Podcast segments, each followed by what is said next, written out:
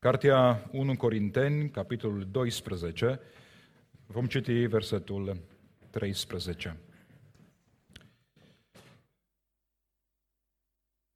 În dimineața aceasta am să vă invit să privim la acest verset, încercând să-l înțelegem în acord cu istoria lui de interpretare și astfel să răspundem la o întrebare extrem de importantă. Se poate și fără biserică? Noi toți, în adevăr, am fost botezați de un singur Duh, ca să alcătuim un singur trup, fie iudei, fie greci, fie robi, fie slobozi. Și toți am fost adăpați dintr-un singur Duh. Amin. Doamne, îți mulțumim pentru faptul că ne-ai primit în prezența Ta în dimineața aceasta. Mulțumim pentru felul în care ne-ai condus în închinare până în punctul acesta. Mulțumim pentru capul trupului, pentru căpetenia desăvârșirii noastre, pentru Domnul și Mântuitorul nostru, Isus Hristos. Mulțumim că prin El avem viață, în El avem viață. Mulțumim, Doamne, că în dimineața aceasta am fost încă o dată uniți prin legătura Duhului în trupul Fiului Tău și astfel am putut să Te vedem și am putut să fim primiți în părtășie cu Tine, Dumnezeul nostru triun. Ne rugăm ca și în cele ce urmează să continui să rămâi în mijlocul nostru. Și ne rugăm ca prin cuvântul pe care l-am citit, Tu să te apropii de fiecare dintre noi. Mulțumim, Doamne, că acest cuvânt este viu și lucrător și mulțumim că este al Tău și mulțumim că nu este al nostru. Și pentru că este al Tău, ne așteptăm, Doamne, ca prin El să transformi și să schimbi ființele noastre. Mulțumim că ne asculți și mulțumim că vei răspunde la rugăciunea noastră. Amin. Vă invit să ocupați locurile.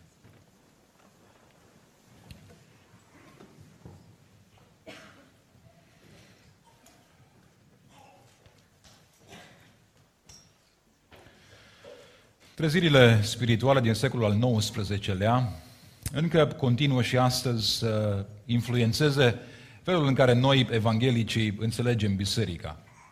Și în mod special relația dintre mântuirea noastră și biserica lui Dumnezeu. Marile treziri au subliniat pe de o parte faptul că întoarcerea la Dumnezeu ține mereu de o decizie, de o rugăciune, de un punct fix sau de o criză. În felul acesta, teologia convertirii din perioada respectivă s-a distanțat de teologia puritană despre convertire, care ne explica faptul că convertirea este mai degrabă o lucrare a Duhului, nu o decizie. O lucrare care trebuie discernută în viața personală și care nu este legată de un punct fix. Pe de altă parte, marile treziri au accentuat răspunsul imediat. Cel care stătea în audiență era invitat să vină la Hristos și să ia decizia aceasta separat de comunitatea din care făcea parte. Astfel, pe de o parte, în timp ce s-a accentuat decizia și punctul acela fix, pe de altă parte, s-a invitat la o decizie care trebuia luată în afara comunității. De aceea, marile treziri s-au întâmplat adeseori în corturi, nu în clădirile bisericilor. Și în punctul acesta, teologia aceasta a convertirii se distanțiază de cea puritană, unde comunitatea creștină avea un rol foarte important. Comunitatea facilita convertirea și, pe de altă parte, era arbitrul unei experiențe autentice. Marile treziri au accentuat subiectivismul și individualismul. Și cele două au ajuns să descrie convertirea și să facă relația dintre cel convertit și biserică tot mai greu de justificat și de explicat. Dacă convertirea este o chestiune individuală și dacă nu se întâmplă în cadrul comunității, dacă este decizia mea și este o decizie ruptă de biserică, atunci ce rol mai are biserica în viața mea de creștin? Credința, într-adevăr, este o credință individuală. Mântuirea este individuală, păcatul este individual, convingerea de păcată este individuală, sfințenia este individuală, darurile Duhului Sfânt sunt individuale, răsplătirea este individuală, deci până la urmă mai avem nevoie de biserică? Dimineața aceasta vă invit să recuperăm relația dintre creștini și biserică și să înțelegem că biserica nu este o asociere voluntară a celor care cred în Hristos. Nu este niciun club unde ne întâlnim pentru socializare, ci biserica este din definiția credinței creștine. Asta e teza pe care am să o argumentez în dimineața aceasta. Biserica este, în mod fundamental, din definiția creștinismului, din definiția credinței creștine. Astfel, potrivit cu Noul Testament, nu există creștini fără trup. Nu există creștini care nu sunt încorporați în trupul local al bisericii. Un creștin fără trup este un oximoron în Noul Testament. Și am să argumentez teza aceasta din două perspective. Mai întâi din perspectiva naturii umane. Până la urmă, biserica este compusă din din oameni. Într-adevăr, ea are o dimensiune supranaturală și anume Hristos este capul bisericii și astfel în biserică se întâmplă lucruri supranaturale având această componentă divină, dar până la urmă biserica este compusă și din noi și noi suntem oameni. Ceea ce înseamnă că există o legătură foarte strânsă, uneori ignorată, între natura umană, între natura umană și natura bisericii. Astfel, în primă fază, am să vă invit să privim din perspectiva aceasta. În a doua fază, am să vă invit să privim din perspectiva naturii credinței. Biserica este biserica creștină, este biserica celor care cred în Hristos, biserica celor care au credință în Isus, ceea ce înseamnă din nou faptul că natura credinței celor care compun biserica este strâns legată de natura bisericii. Astfel, cine suntem noi? în primul rând. Cum am răspunde la întrebarea aceasta dacă am face abstracție de revelație? Dacă n-am ști că Dumnezeu a creat toate lucrurile, dacă n-am ști că Dumnezeu este până la urmă sursa a tot ce există, dacă n-am ști că El este viața și viața Lui este lumina oamenilor, cum am răspunde la întrebarea aceasta? Cine suntem noi? Emil Brunner spunea, dacă am face abstracție de revelație, tot ce am putea argumenta este existența unei forțe impersonale, însă fără revelație nu putem să demonstrăm existența unui Dumnezeu triun și personal care mântuiește. Logica umană merge până într-acolo încât poate să, poate să deducă existența unei forțe. Dar logica umană se blochează pentru că fără revelație nu îl poate demonstra pe Dumnezeul creator și personal fără revelație, am rămâne muți în fața întrebării cine suntem noi. Așadar, când răspundem la întrebarea cine suntem noi, trebuie să pornim tocmai cu Dumnezeu. Și până la urmă, în orice abordare teologică, punctul de start îl reprezintă Dumnezeu.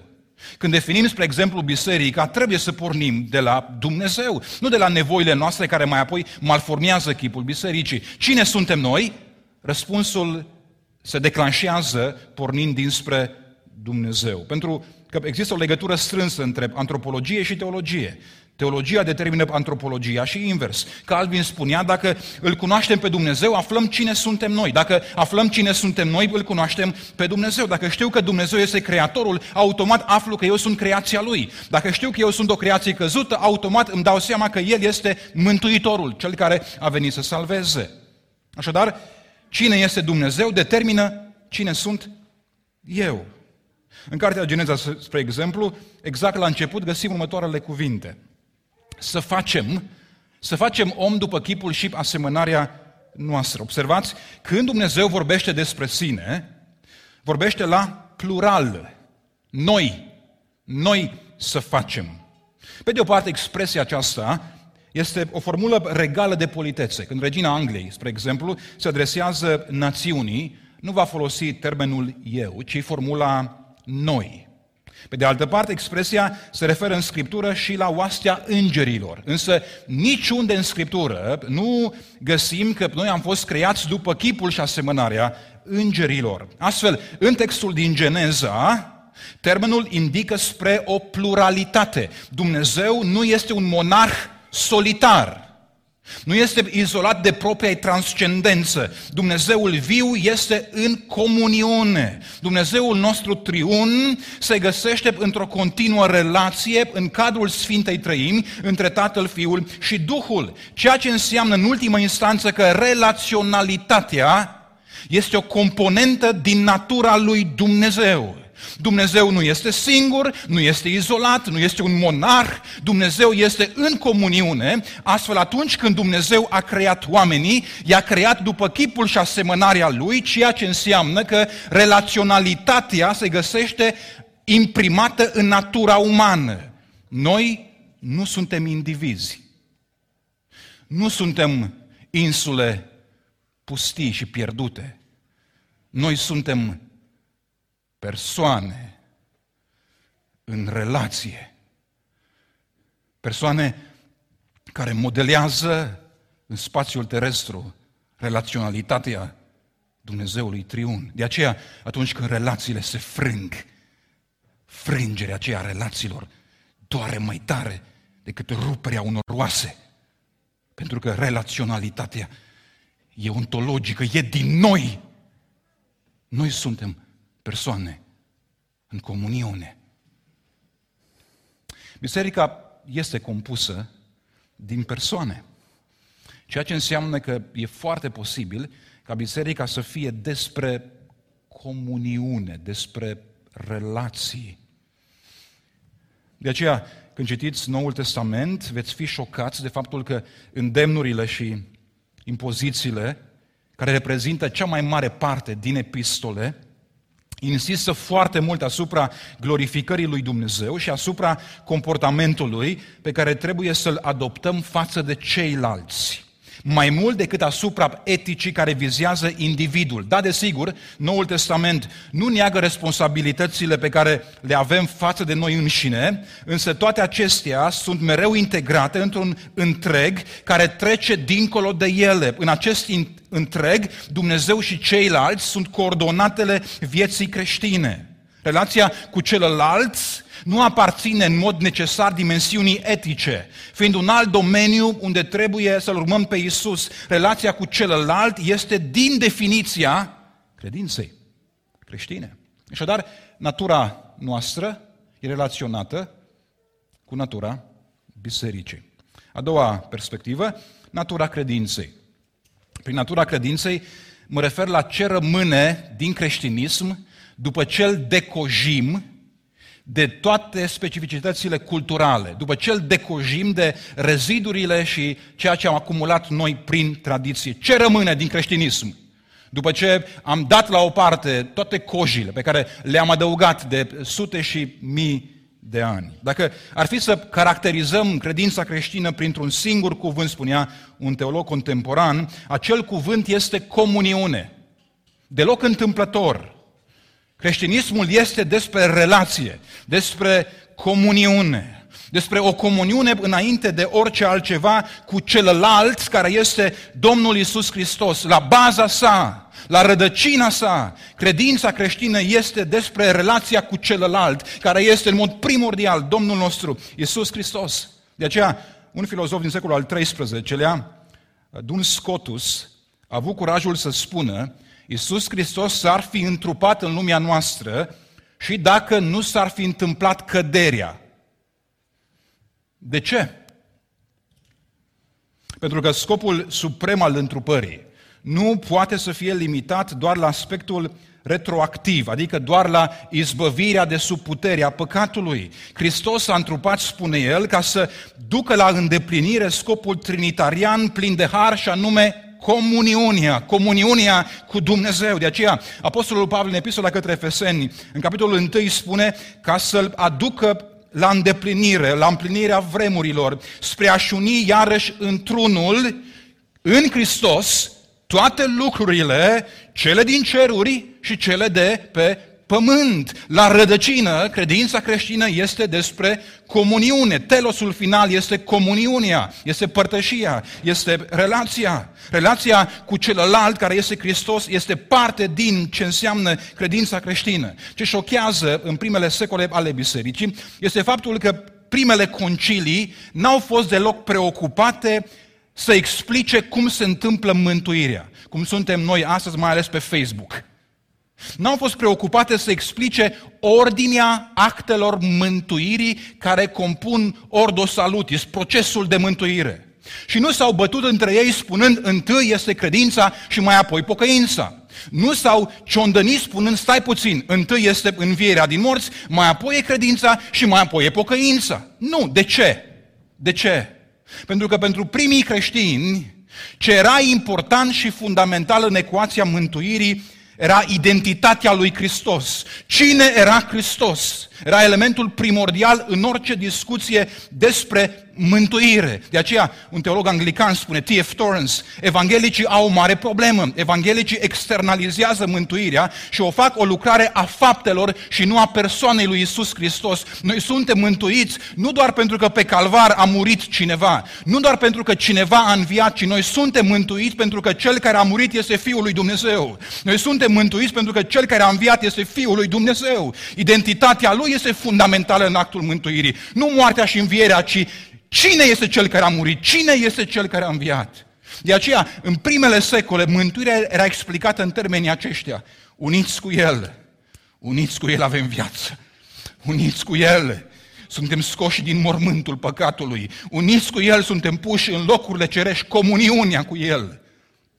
Relația cu El era explicația finală a actului mântuirii. De aceea, Apostolul Pavel, în epistola către Efeseni, are curajul să spună în trupul lui, în trupul lui, a înlăturat vrăjmășia, a înlăturat legea și orânduirile. În trupul lui, cei care erau vrăjmași în ostilitate au fost făcuți una. În trupul lui, el a împăcat umanitatea cu Dumnezeul triun. Astfel, cine este în el, în trupul lui, are viață. Hristosul meu a coborât în lumea mea și mi-a luat locul meu înaintea lui Dumnezeu. A stat pe de o parte de partea lui Dumnezeu, fiind Dumnezeu, și pe de altă parte a stat de partea mea a omului și astfel a strigat pe cruce, Eli, Eli, lama sabactani, în locul meu. În locul meu, ca să nu mai strig eu niciodată cuvintele acestea. M-a înlocuit, m-a reprezentat, m-a substituit. De aceea, a pus pe propria sa persoană cele două naturi, cele două naturi care mereu au fost în ostilitate și când le-a pus împreună natura umană care în mod normal trebuia extirpată din fața naturii divine, în trupul lui Hristos el a purtat tensiunea aceasta și l-a ținut împreună ca pe calvar să ispășească păcatul, să aducă izbăvire, ca oricine crede în el să aibă viață. La bază, creștinismul este despre comuniune. În primul rând despre comuniunea cu celălalt, care este Hristos. Însă, apare acum o problemă pentru spiritul individualist din societatea noastră. Comuniunea cu celălalt nu se oprește aici, ci comuniunea cu celălalt este și comuniunea cu ceilalți. Unirea aceasta în care suntem introduși, relația cu Isus Hristos, ne plasează și într-o altă unire. Cei care sunt făcuți una cu Isus nu mai pot să rămână într-un raport de unul la unul cu Dumnezeu. Ei participă prin Hristos în relația Fiului cu Tatăl, dar fiind în Hristos, ei participă în relația fiului cu cei pe care el îi numește prietenii săi. Astfel, unirea cu Fiul lui Dumnezeu se actualizează, devine funcțională, este practică în unitatea și unirea dintre cei pe care el îi numește prietenii săi. Vreau să vă amintiți ce spune Ioan în 1 Ioan, capitolul 4. Dacă zice cineva, eu iubesc pe Dumnezeu și urăște pe fratele său, ce este?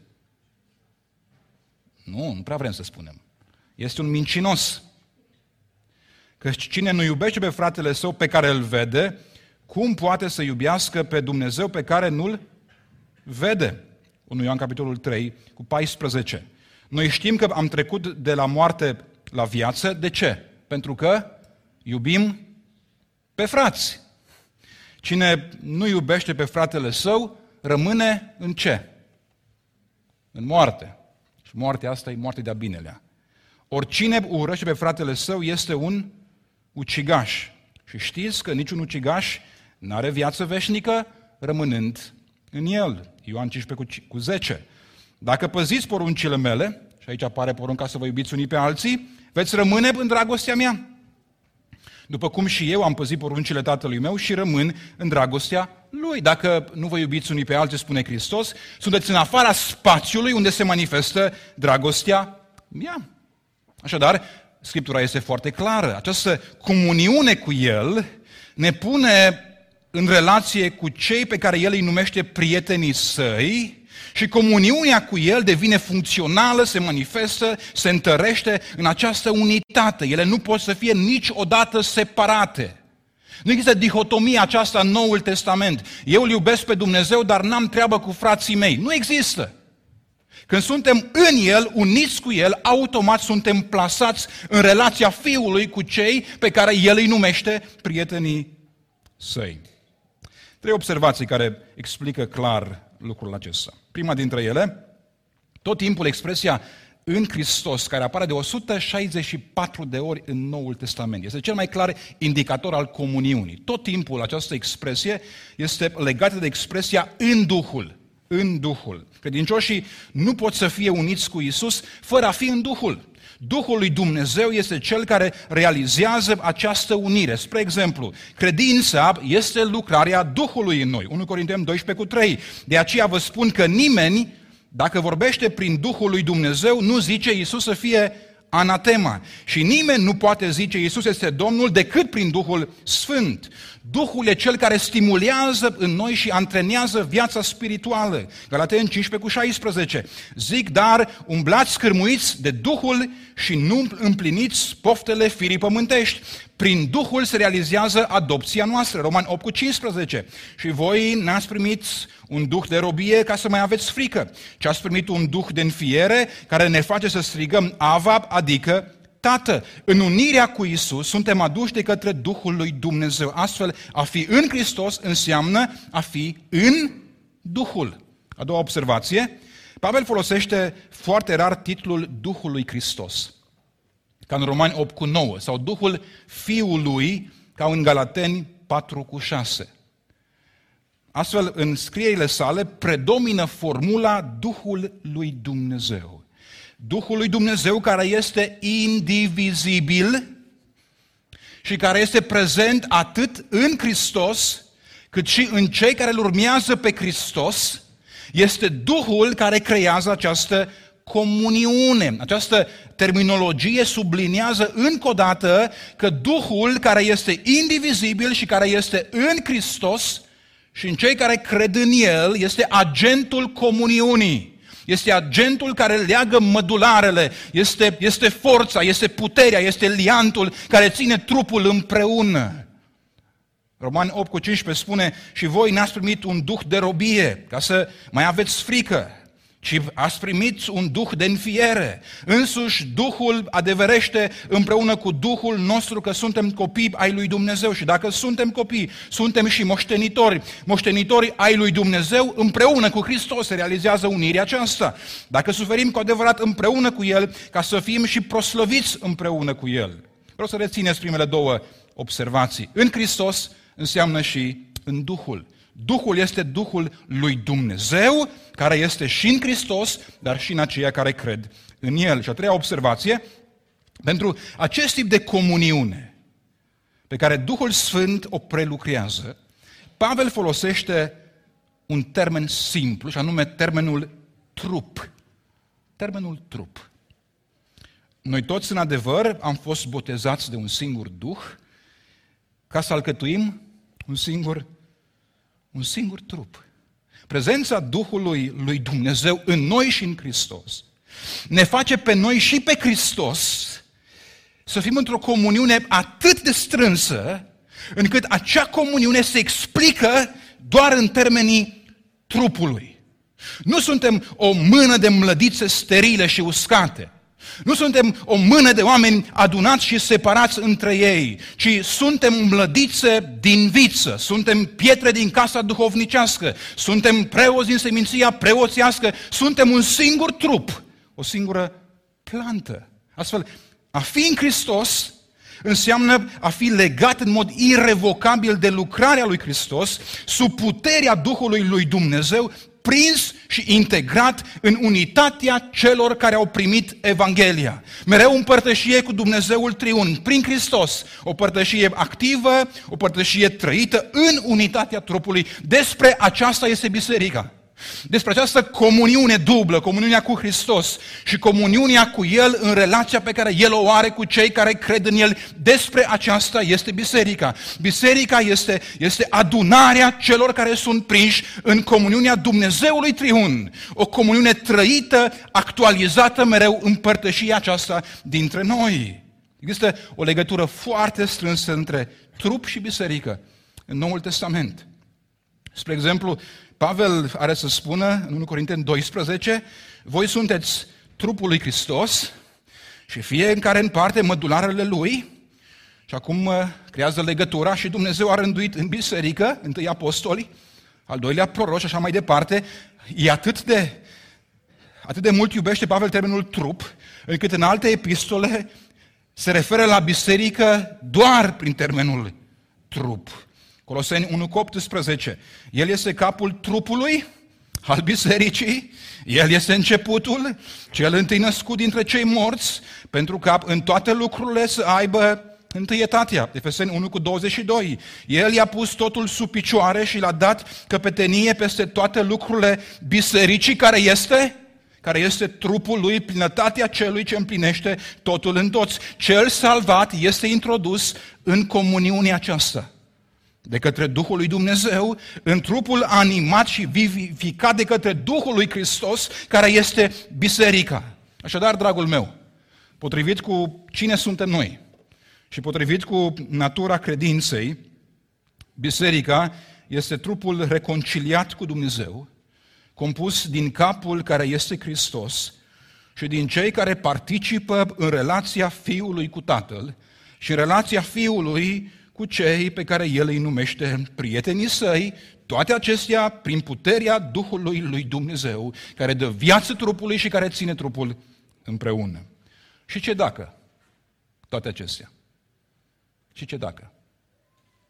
Câteva implicații cu care am să închei. Prima dintre ele, expresia în comuniune. Este din definiția credinței creștine. Nu uitați, nu suntem indivizi suntem persoane.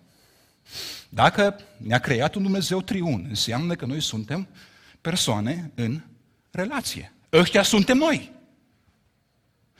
Astfel, în comuniune, în relație, este atât din natura noastră, cât și din natura credinței creștine. Aceasta nu înseamnă că persoanele distincte dispar din mulțime.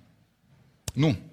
Ele rămân obiectul iubirii lui Dumnezeu, rugăciunile lor, nevoile lor, sunt tratate distinct de către Dumnezeu. De aceea Pavel este în stare să spună în Galaten 2 cu 20 și viața pe care o trăiesc acum în trup, o trăiesc în credința în Fiul lui Dumnezeu care m-a iubit și s-a dat pe sine însuși pentru mine, ci aceasta înseamnă că fiind în Hristos și în Duhul, nu mai suntem într-un raport de unul la unul cu Dumnezeu. În Hristos participăm în comuniune. Ceilalți sunt în mod radical importanți pentru viața în Hristos. Viața creștină, la rădăcina ei, are relaționalitatea evanghelică născută din natura credinței. Cineva nu poate să fie în Hristos și să nu fie încorporat în trupul lui care este biserica. Nu poți să fii viță și să nu fii legat de celelalte mlădițe. Nu poți să fii piatră în casa duhovnicească și să nu fii legat de toți ceilalți care compun aceeași casă. Un singur mădular, o singură viță, o singură piatră sunt noțiuni străine de Noul Testament. Creștinul este în mod fundamental o persoană cu, care stă cu ceilalți, o persoană în comuniune. Relația cu ceilalți nu depinde acum doar de dimensiunea etică a vieții creștine. Nu este doar o poruncă sau doar un mandat, este din definiția creștinismului. Doi, viața în trup este o viață trăită în solidaritate, în dragostea agape. Viața în trupul lui Hristos, care e biserica, este o viață trăită în solidaritate, în dragostea agape. Dragostea aceea Dumnezeului Triun, care a fost o dragoste internă Sfintei Trăimi, prin Hristos s-a exteriorizat, s-a externalizat. Și în dragostea asta Sfintei Trăimi, prin Hristos suntem prinși noi toți. De aceea Hristos spune, dacă rămâneți în dragostea mea și dacă împliniți poruncile mele, veți primi din dragostea asta Dumnezeului Triun. Trupul stă în solidaritate manifestând dragostea asta Sfintei Trăim, care a fost externalizată prin Hristos și așezată în inimile noastre, spune Apostolul Pavel. 3.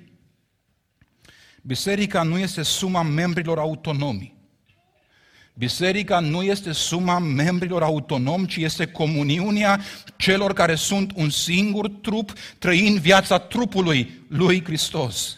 Suntem membri încorporați de către Duhul care este Duhul trupului, Duh care transcede individul. Suntem încorporați în Hristos care este capul mădularelor. Duhul acesta face ca trupul să fie indisolubil. El este cel care ține toate lucrurile împreună. Astfel, biserica nu este suma celor botezați, ci biserica reprezintă comuniunea celor integrați de Duhul în viața unui singur trup, viața trupului lui Hristos. Biserica nu-i despre abolire și nu-i despre adăugare. Abolirea presupune acea, acea nivelare până la obținerea unei singure nuanțe. Adăugarea presupune elemente puse împreună fără un scop comun. Adăugând creăm o turmă, o mulțime, dar nu un trup. Biserica se referă la integrarea aceasta a celui care e unit cu Hristos, în unirea lui Hristos, cu toți pe care El îi numește prietenii săi. 4. Orice atentează la comuniunea trupului. Și acum vă rog să mă ascultați și să nu dați cu pietre în mine, Cred să vă predic și duminica următoare. Și dacă dați cu pietre, nu mai vin. Orice atentează la comuniunea trupului, fie grup de casă, fie activitate parabisericească, trebuie temperate. Creștinismul este despre viața împreună, în comuniune cu Hristos, comuniunea activată, funcțională, în comuniunea dintre noi. G.A. Packer spunea, o mare problemă a eclesiologiei evanghelice este tocmai aceasta. Evanghelicii particularizează prea mult slujirile în defavoarea comuniunii din trup. Se rup între ei. Creează activități doar pentru categorii de vârstă. Până la urmă, spune Dietrich Bonhoeffer, creștinismul este despre viața împreună, trăind viața trupului care este condus de Hristos. 5. Biserica nu poate spune că îl slujește pe Dumnezeu fără a-L sluji pe Hristos în relația sa cu cei mai disprețuiți dintre oameni. Există două forțe care conduc biserica, o forță centrifugă și centripedă. Duhul lui Dumnezeu strânge mereu biserica împreună, de aceea biserica s-a strâns indiferent de perioada istorică, indiferent de cât de greu a fost în afară, forța asta a Duhului centrifugă a strâns mereu trupul. În catacombe, în cimitire, în piețe, biserica s-a strâns, pentru că Duhul strânge trupul la oaltă. Dar în același timp e o, e o forță centripedă care împrăște biserica. Biserica se strânge de către Duhul lui Dumnezeu și mai apoi este împrăștiată ca să ducă Evanghelia. Nu-L slujim pe Dumnezeu dacă nu-L slujim pe El în relația Lui cu cei mai disprețuiți dintre oameni. Tot timpul între cei aleși și Dumnezeu stau ceilalți care au nevoie de Evanghelie și care au nevoie de mântuire. 6. Ca să stai în trup, ai nevoie de multă smerenie. Ca să stai în trup, trebuie să fii un om smerit. Și trebuie să accepti că din punct de vedere al naturii credinței, credința este relațională. Maturizarea este relațională. Tu ești o persoană în relație. Ca să stai în trup, e nevoie să cultivi smerenia. Am crescut într-o familie de misionari și în casa noastră mergeam de patru ori duminica la biserică. Știu că pare foarte mult pentru unii, dar asta era regula de patru ori în fiecare duminică. De la șapte dimineața ne sculam, și eram puși în mașină, pentru că mașina era mică și noi fiind șase, eram puși trei jos și trei sus. Fără scaune, carsituri. Nu, domnule, trei sus, trei jos. Și mergeam în misiune. Patru programe în fiecare duminică. Dimineața mergeam la, la Șipet, era o biserică pe un deal, se trecea printr-o vale și când ploua și începeau să curgă apele, oamenii veneau cu papucii buni în plasă, pentru că veneau cu cizmele până la genunchi, pline de noroi și le lăsau în fața ușii bisericii, se descălțau și luau papucii cei mai buni pe care îi aveau ei și cu ei intrau în adunare. Era o biserică prinsă la mijloc cu o bandă de metal, pentru că se surpau zidurile. După programul de dimineață mergeam la Dubos, o biserică mică, erau patru babe în biserică care trăiau, nu știu, din eternitate, nu mai mureau niciodată. Patru babe, iar noi copiii lui tata eram cea mai bună audiență a lui. Dacă noi dormeam, încheia predica. Și pentru că era miază și erau, erau bănci fără spătar. Aici aveți când predică David Lavric și vă obosește, puteți să vă lăsați frumos pe spate. Ei, că nu este spătar, nu puteți face lucrul ăsta. Erau bănci fără spătar. Astfel, ne lua somnul la amiază și ațipeam. Și tata din Amvon ne făcea, ne corecta în fiecare duminică și zice, David, vezi că adormi. Îți afară niște urzici, la ei, te aranjezi și vin apoi. După programul de la Dubos mergeam la Tormac. Era o biserică uh, într-un grajd. Era reamenajat grajdul și erau 3-4 oameni, din care erau și câțiva unguri și stăteam acolo. După Berini, după Dubos, mergeam, după Tormac mergeam la Berini. Era o biserică de țigani, de frați romi, care tot timpul furau benzina. Uh, și sculele din mașină. Tata cumpărase ca orice bun român, știți cum e cu Dacia, patent, sârmă, o trusă de scule. A cumpărat de vreo patru ori câte o trusă, după aia n-a mai cumpărat, că îi îmbogățea pe toți romii, că furau în fiecare duminică trusa cu scule și combustibil în rezervor. Ei, acolo seara se cânta mai cu har, și dacă nu te rugai cum trebuie, cei de lângă tine se rugau după tine, că nu știau carte și dacă tu spuneai erezii și prostii, ăia credeau că ce ai spus tu e bine. Ani de zile, asta, asta a fost programul nostru. Când mergeam duminica, nimeni nu mă întreba, vrei să mergi la adunare? Nimeni nu mă întreba. Mergeam din obligație. Din obligație. Așa era biserica atunci. Am crescut și am mers la seminar. Și am mers la teologie și s-a schimbat felul în care înțelegeam biserica. Și atunci când predicam în vreo biserică, mă simțeam așa sub, uh, sub lupă. Toți se uitau la mine. Iar a făcut dezacorduri. Iar am mâncat două, trei litere. Iar a făcut un dezacord teologic. Și biserica a devenit un centru de testare. Și mă simțeam vizat în fiecare duminică. Am crezut și am ajuns păstor, am mers în Canada, într-o biserică mică la început. Și cu un istoric greu. Și biserica din, din obligație, din centru de testare a devenit responsabilitate. Și în fiecare duminică mergeam și stăteam în față. Și simțeam cum respirația bisericii depinde de respirația mea. Și mă simțeam responsabil pentru tot ce se întâmpla acolo. Când veneam cu mașina, fratele Sami știe, am plasamentul bisericii, de pe David Street se vedea parcarea. Și era 5 fără 5 și întârziau frații. Și mă gândeam, ce n-ai predicat bine duminica trecută? Și simțeam cum trece fiecare fibră și fiecare moleculă a bisericii prin trupul meu. Și vă spun că e infernal de greu. E infernal de greu să simți cum, cum o biserică stă pe umerii tăi. Îți pleacă capul în fiecare duminică. Stăteam pe primele bănci, pe primele scaune și tremuram cu cei care cântau în față și mă gândeam, au repetat suficient sau nu pentru duminica asta? Oare nu cumva cel de la sun, de iar uite să pornească un microfon și se supără dirijorul și se întoarce și totul trecea prin sângele meu. Și infernal, infernal de greu. A fost obligație, a fost centru de testare, a fost responsabilitate. Dar, dar m-am pocăit. Eram într-o duminică seară, în mașină, în parcarea unui supermarket. Am închis geamurile și m-a rugat lui Dumnezeu. Și când nu știu să mă rog, citesc psalmii. Și acolo ai și pentru dușman și pentru prieten, tot ce vrei. Și am stat cu mâinile pe volan și i-am zis Domnului așa, Doamne, am săturat să-mi imaginez credința creștină ca pe o alergare în pantă. Iar tu fiind sus acolo și așteptându-mă să vin ca mai apoi să spui good job, ai ajuns la final. Vreau să, vreau să mă bucur de comuniune. Vreau să fiu păstorit de către tine. Și chiar dacă sunt un baptist, până în măduva oaselor. În, în clipele alea, Dumnezeu a vrut să se reveleze din nou. Și a fost prima dată după ani de zile când am dat seama că și păstorul e păstorit de Hristos. Și păstorul este o iță în turma lui Hristos. Și că biserica este despre comuniunea cu Dumnezeul Triun, unde Marele Păstor ne ia pe fiecare în parte și are grijă de inima noastră și de durerile noastre și de rănile noastre și ne păstorește. Ce e pentru tine biserica? Ce e biserica pentru tine? De ea nu poți să scapi. Și dacă nu-ți convine, nici nu, nici nu mă interesează dacă nu-ți convine. Nu poți să scapi de biserică. Viața cu El e viața împreună. Cel care e în El e împreună cu ceilalți. Ce e biserica pentru tine? Să știți că în biserică Hristos o păstorește și pe Marta și pe Maria.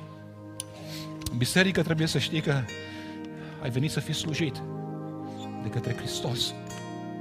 În biserică ești pus la oaltă ca să primești viață din Duhul lui Dumnezeu care e în Hristos, dar e în noi toți.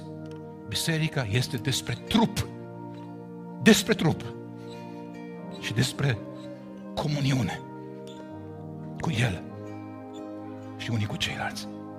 Fie ca de azi încolo, dacă ai înțeles biserica altfel, să-ți revii, să te pocăiești și să înțelegi că în trup ești plasat de către Duhul lui Dumnezeu invariabil. Și trupul în timp ce este unul universal, se concretizează în fiecare zi prin părtășia noastră a trupului local. Stai în trup. Stai în trup stai în comuniune. Așteaptă să fii păstorit de Marele Păstor, care este capul trupului, prin Duhul care este indivizibil și care este și în mine și în dumneavoastră. Stați în trup. Creștinul fără trup este o iluzie. Nu există. Amin.